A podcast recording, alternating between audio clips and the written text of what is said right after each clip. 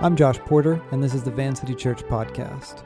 The following teaching is part three in the series Jesus is Lord, Caesar is not. Few things offer a cultural permission slip to hate our enemies like politics. As disciples of Jesus, who called people of radically opposed political ideologies to come and follow him, and who taught nonviolence and enemy love, how do we love and bless our enemies in a world that knows only how to dehumanize, demonize, shun, and silence them. Human beings are inclined to hate their enemies. But few people actually call it that. Hate is a dirty word. Hate is a technical term. There's hate speech and official hate groups. Hate, we think, is neo Nazis and the Klan. And it is this hatred so solidified and so organized that it rallies more hate around itself with symbols and a unique vocabulary. These are the extremes. But focusing on the extremes tends to overlook the normalcy of hate. It's a bit like saying, man, we should talk about how people, people often hurt one another, and then directing the entire conversation toward Ted Bundy or Jeffrey Dahmer or John Wayne Gacy or Hitler extreme, depraved, shamelessly unmasked hatred exists as I live and breathe, but it doesn't resonate with the ordinary human experience. The hatred we know is more casual, more ordinary. It's not a right wing thing or a left wing thing. It's a human condition thing. And there are all sorts of reasons that we hate immaturity or selfishness or the way that we're raised, the stories that we believe, our culture, trauma, pain, fear. But few things offer a better occasion to hate one another than politics. Politics grant us the same base dehumanizing convenience of racism or xenophobia or sexism, in which human beings made in God's image are reduced to their skin color or their nationality or their gender or the way that they vote, and they are hated for it. As if this most defines the human being. In my 37 years, never has this inherent human awfulness been more brazen and unapologetic than the last few years of the American political theater. Part of us, the broken, twisted part of us that the New Testament calls the flesh, finds the complicatedness of human beings tiring. What makes a broken person the way they are is complex and unsatisfying. And we're Americans. Show us bumper stickers that we may know our friends from our enemies. In August, a popular lifestyle blogger claimed via social media to have reached her breaking point in dealing with the other side of the aisle. It makes me sick to my stomach, she wrote, that you, a Trump supporter, ever read or watch or listen to anything I've created. This is true even if I know you in real life. I have a deep desire to withhold my community and my creations from you. Instagram has data that could tell me exactly which of you support Trump. I wish they could give me that data. I would block every single one of you. But she wanted more than a social media blacklist. She went on to say, I want to shun you from my community. If gatherings were safely happening, I want you to be shunned from all events hosted by decent people. No wedding invitations, no conference tickets, no backyard barbecues. I want decent event hosts to send you a card explaining you are not invited because you're a Trump supporter. I wish IKEA and Target wouldn't let you buy their products. I wish your internet provider, who knows for sure you vote for Trump, would cut you off as a customer. I want to see you shunned by every person and organization that doesn't support Trump. No more access to their books, movies, products, music, events, artists, and influencers. And then she concluded You can't support Trump and also be a decent human being. You can't support Trump and earn my respect. Want to be a decent person? Don't want, want to worry about being shunned?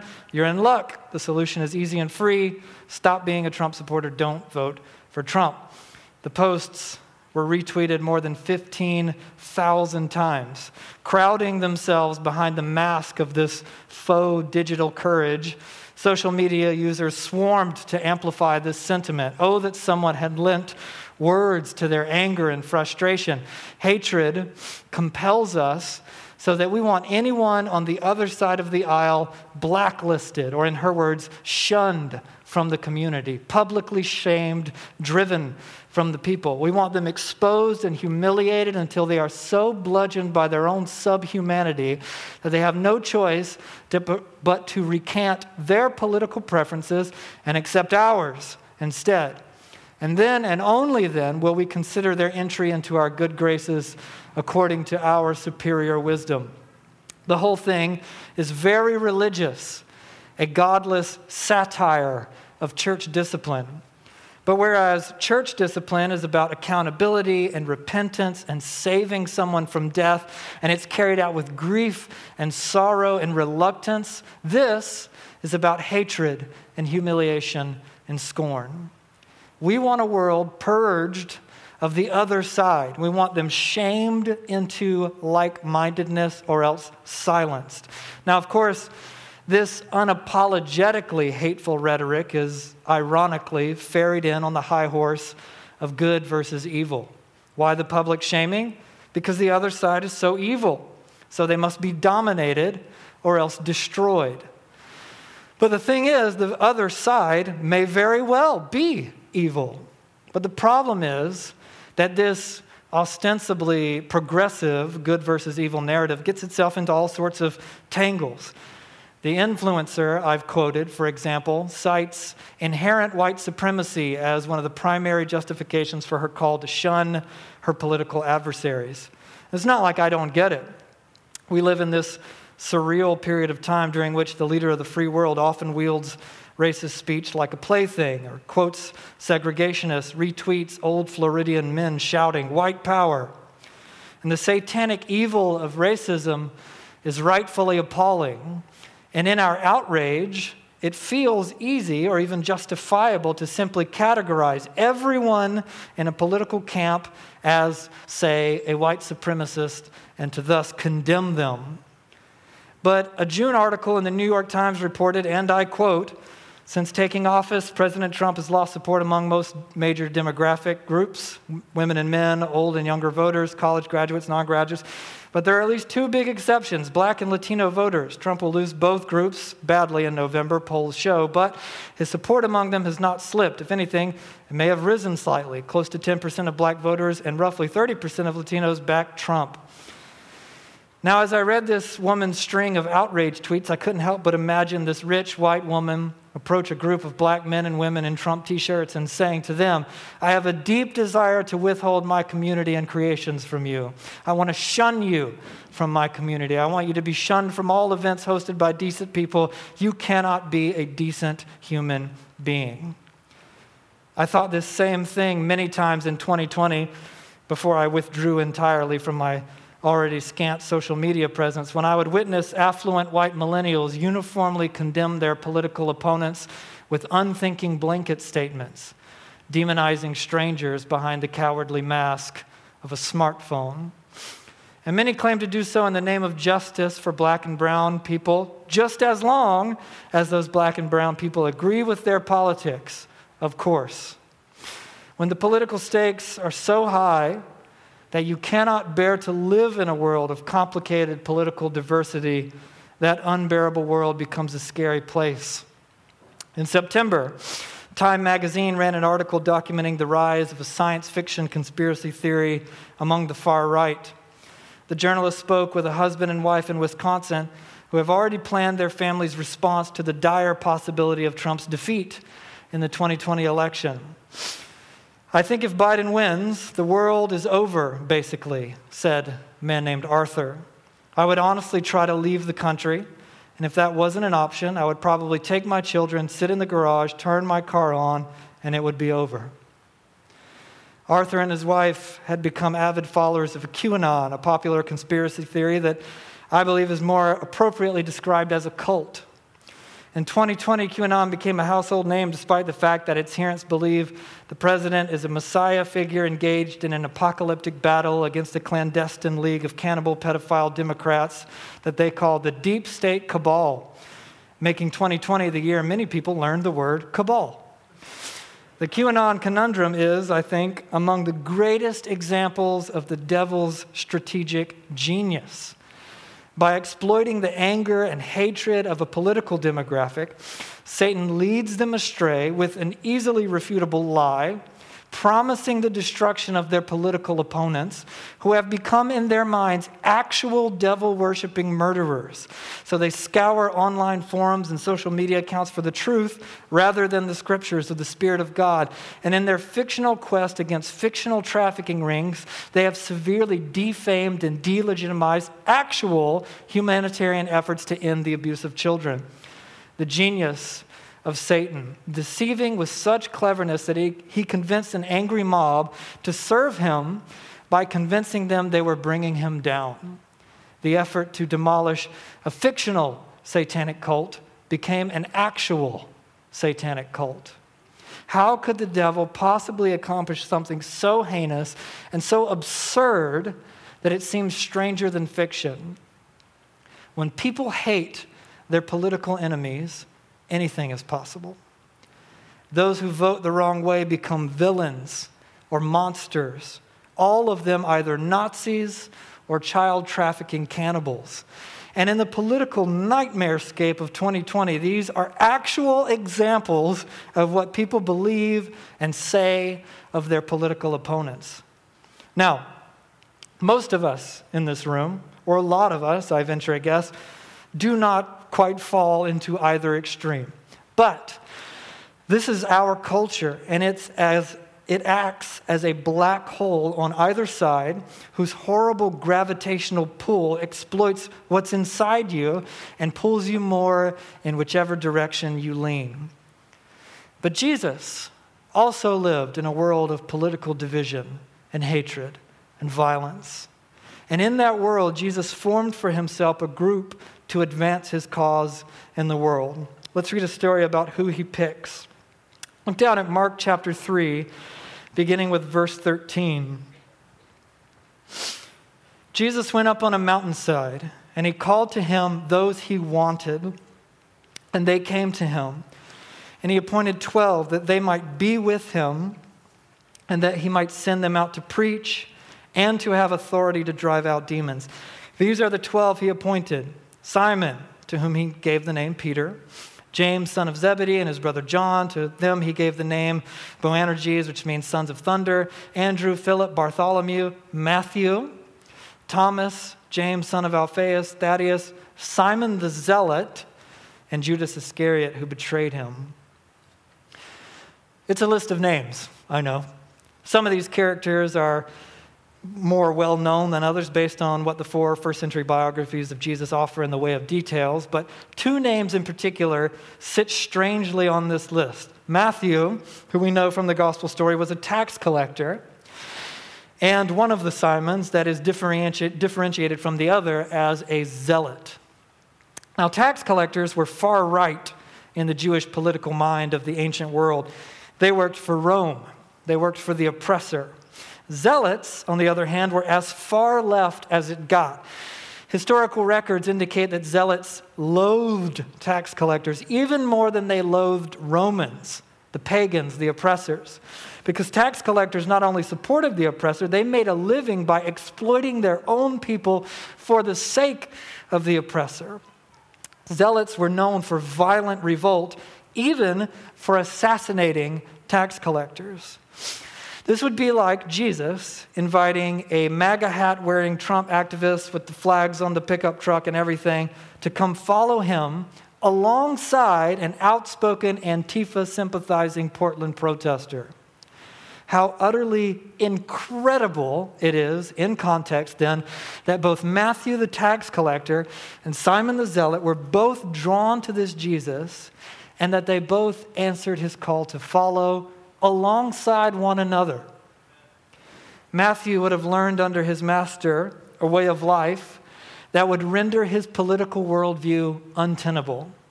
The ways of radical generosity, for example, or concern for the poor, that it's better to give things away than to take them for yourself. And Simon would have also learned a new way of life that would cost him the old one enemy love, nonviolence, forgiveness. Of this bizarre choice of disciples, theologian Greg Boyd writes this We never find a word in the Gospels about their different political opinions. Indeed, we never read a word about what Jesus thought about their radically different kingdom of the world views. What this silence suggests is that in following Jesus, Matthew and Simon had something in common that dwarfed their individual political differences in significance, as extreme as these differences were. The silence points to the all important distinctness of the kingdom of God from every version of the kingdom of the world. While Jesus never sided with any of the limited and divisive, king, divisive kingdom of the world options routinely set before him, the church today, by and large, swallows them hook, line, and sinker. What was it that enabled Jesus and his followers to exist in a politically divided world and not only coexist, but collaborate with their worst enemies without shaming and shunning and hating them. Now, stay with me and turn to the right in your Bibles to Ephesians chapter 6. Ephesians chapter 6. Paul, master apprentice of Jesus, wrote a letter to a church in a city called Ephesus in the first century. And a lot of the trademark Paul stuff is here. It's about the rescuing work of Jesus, reconciling Jews and Gentiles into one big family of God. There's the uniqueness of our God given roles and the new humanity. But near the end of the letter, Paul acknowledges a very real threat to the people of God, something he refers to as our struggle. Look down at Ephesians chapter 6, beginning with verse 10. Paul writes, Finally, be strong in the Lord and in his mighty power. Put on the full armor of God so that you can take your stand against the devil's schemes. For our struggle is not against flesh and blood, but against the rulers, against the authorities, against the powers of this dark world, and against the spiritual forces of evil in the heavenly realms. In Paul's theology, those who follow Jesus are engaged in a battle, but not a battle against other people. Paul draws a distinction between human conflict and our conflict with spiritual forces of darkness, which is weird because Paul wrote in a time and place with very real human enemies of the church. In fact, Paul wrote this letter from prison, having been locked up by those who oppose the gospel. Isn't our struggle sort of against them too, at least a little bit? And yet he writes, our struggle is not against flesh and blood.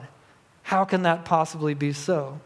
I'll turn to the left just a couple of pages to Ephesians chapter 2. He's actually explained it in the beginning. Ephesians 2, and look down beginning with the first verse. Paul writes, As for you, you were dead in your transgressions and sins in which you used to live when you followed the ways of this world and of the ruler of the kingdom of the air, another name for this Satan, the spirit who is now at work in those who are disobedient. All of us also lived among them at one time, gratifying the cravings of our flesh and following its desires and thoughts. Like the rest, we were by nature deserving of wrath. But because of his great love for us, God, who is rich in mercy, made us alive with Christ, even when we were dead in our transgressions. It is by grace that you have been saved. For Paul, human beings have a will, they have freedom and autonomy, and they are responsible for their actions, but ultimately, evil itself originates elsewhere from the spiritual forces of darkness at work in the world. The Bible calls them demons or gods with a lowercase g, led by an entity called the devil or the Satan. And we moved through this in detail during our series, Fighting the World, the Flesh, and the Devil. If you want a refresher, you can go back and revisit that series on the website or the podcast. The idea is that the spiritual forces of darkness have corrupted God's good world. And when we participate in and advance evil, we do so according to the will of the evil one. Paul says that this spirit of evil is, quote, at work in those who are disobedient. And lest any of his readers become prideful, he reminds them the same was true of everyone. And the only reason it isn't true for some of us anymore is because of the great love and mercy of God. So, fighting with people is an attempt to manage symptoms of evil without treating the source of evil. And the methods by which we engage in spiritual warfare are predictably counterintuitive. It's not via political activism or online shaming, but by engaging in the practices and lifestyle of Jesus to realize the gospel in action in the world around you.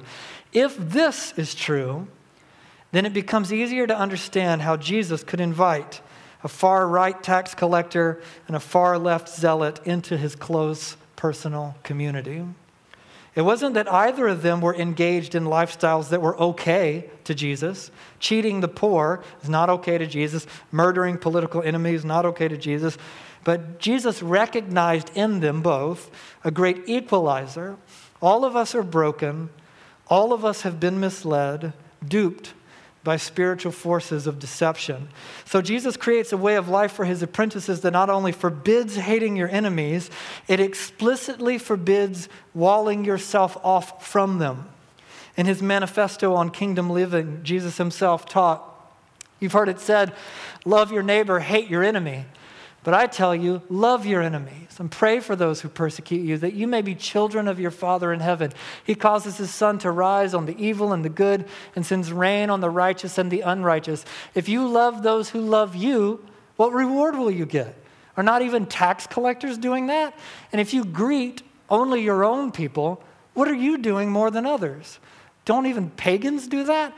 Be perfect or mature or complete, therefore, as your heavenly Father is perfect. On this teaching of Jesus, Glenn Stassen, an ethicist from Fuller Seminary, writes this Loving only those who love you is the in group selfishness of cliquishness, cronyism, nepotism, racism, and nationalism. If we love those who only those who love us, we see only an in group perspective and become closed minded to how others see things as a result, we cannot understand our enemies' perspectives enough to deal with them effectively. We are less effective, less powerful, because we do not sufficiently understand enemies who wish us harm, and so cannot do what is effective in persuading them to do what we think is right. We grow frustrated and blame them all the more. We transfer our ineffectiveness to other people whom we do not understand. This is the powerlessness of a culture of blame. Henri Nouwen summarizes the idea thusly. He wrote, That is our vocation, to convert the enemy into a guest and to create the free and fearless space where brotherhood and sisterhood can be formed and fully experienced. On Tuesday evening, I gathered with my Van City community and I confessed to the group during our time of discussion and practice a sense of uh, judgmental cynicism in recent months. It's a complex hypocrisy on my part. A theology of politics and government became very important to me about a decade ago, raised in the deep south in a hyper conservative, faux Christian culture. I was sincerely pained by the damage done to the church and the shame brought on the gospel when the church was bedded by the state so to speak, and to highlight the crucial distinction between the kingdom of God and the kingdom of the world became very important to me personally. And I have been so discouraged over the last few years to watch that pendulum swing. I watched my parents' generation lured in by the right to demonize the left, convinced that the kingdom would advance when we dominate our enemies, impose our morality on non Christians, legislate their behavior that our politi- that our people in political power was our only hope, that what matters most is a vote, that without it, society would collapse from inevitable moral decay.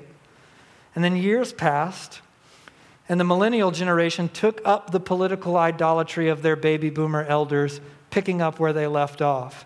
Lured in by the left to demonize the right, on a quest to dominate their enemies, to silence and shun and shame them. The idea that their politi- people in political power is the only hope, that what matters most is a vote, that without it, society will collapse from its inevitable moral decay. And in the satanic fireworks of political hysteria, we forget the kingdom and we forget the king. We were called to walk in the ways of a God who would rather die for his enemies than destroy them. Who blesses the righteous and the unrighteous. Only our God. But us, a bumper sticker is enough to conjure our hatred.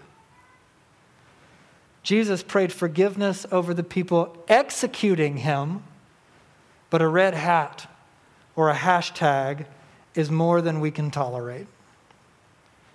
I thought a lot this week about Jesus' appointment of Matthew the tax collector and Simon the zealot, and I sincerely wondered if Jesus called you and he called the archetype of your most hated political enemy, would you come alongside and follow him? Because he has called you alongside your worst political enemies. He already has. Not an if. Are you willing to behold the person or people who embody the political ideals you most detest? Whether for you, it's a racist, right wing, MAGA hat wearing Republican, or for you, it's a far left Antifa sympathizing, yuppie social justice warrior. Are you willing to behold that person and to obey Jesus' command to love them and to bless them and to pray for them? Do you pray for them? Do you pray for your enemies? When was the last time you prayed blessing over the people that most offend you? It's not exactly an obscure teaching of Jesus. It's right there in his manifesto on what it means to be a disciple in the Sermon on the Mount. And these aren't exactly low stakes.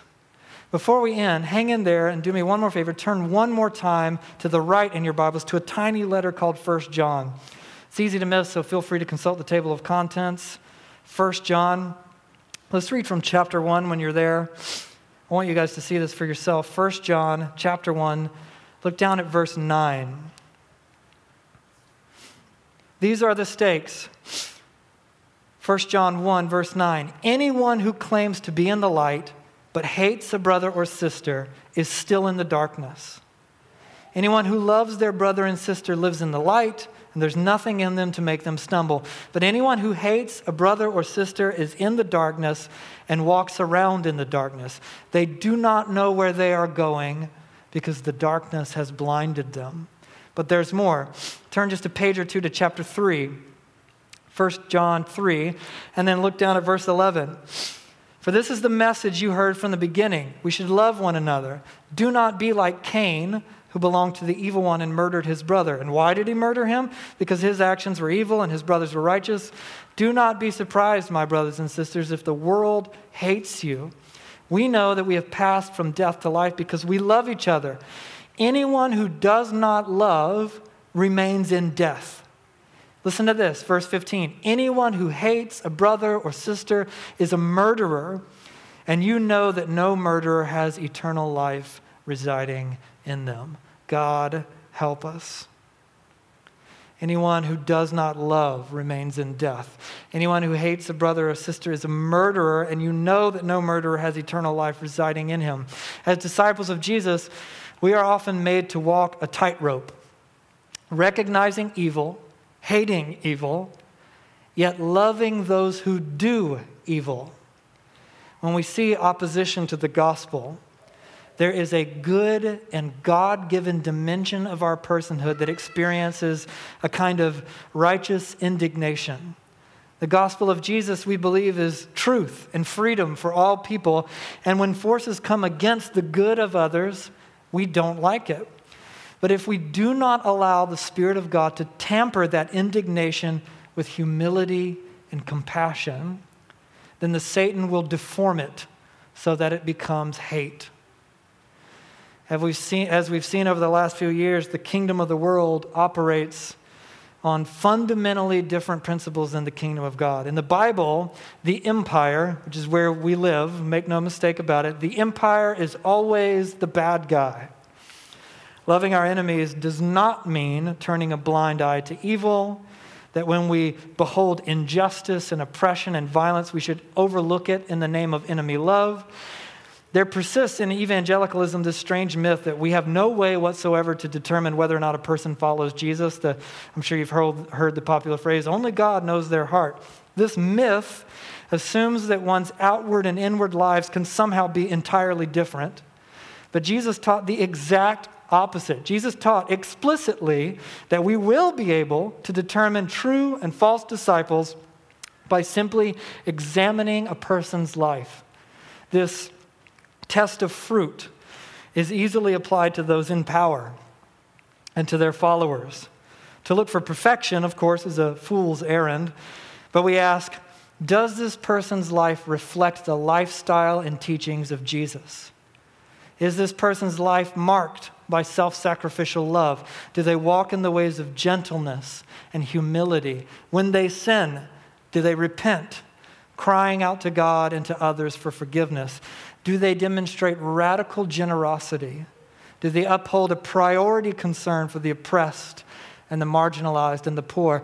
Do they glorify purity in their lives, refusing to objectify other people made in the image of God? Are they nonviolent? Do they love and bless their enemies? Are they gracious and kind when others are cruel and unkind?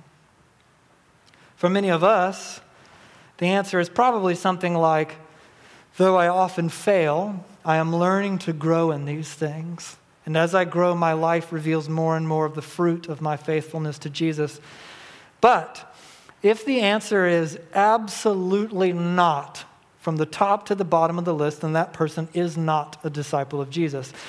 But when we look out on those in power and on their rabid disciples, we recognize evil and we stand against it when we see it, but not by hating and dehumanizing those who do evil. Why? Because when we behold those in power who are unapologetically enemies of God, remember this so were you, so was I.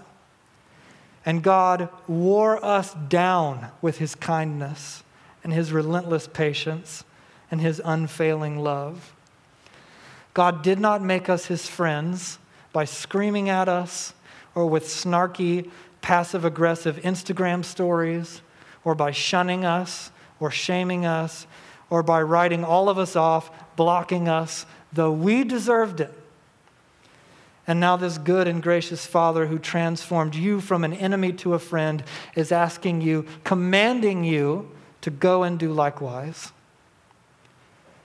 In this tightrope walk of opposing evil but loving evildoers, you will be politically homeless, an outsider, an alien, because the kingdom vision won't fit into any political party or any political system.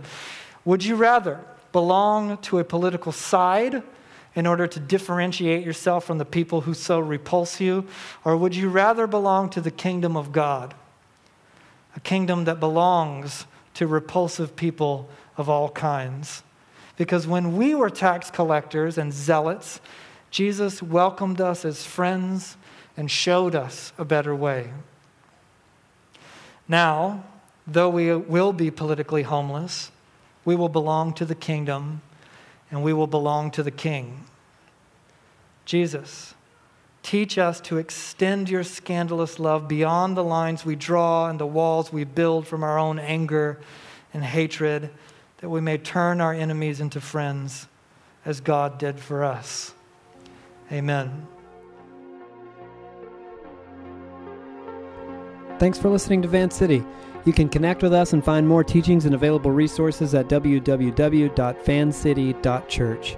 You can support Vancity financially at vancity.church/give.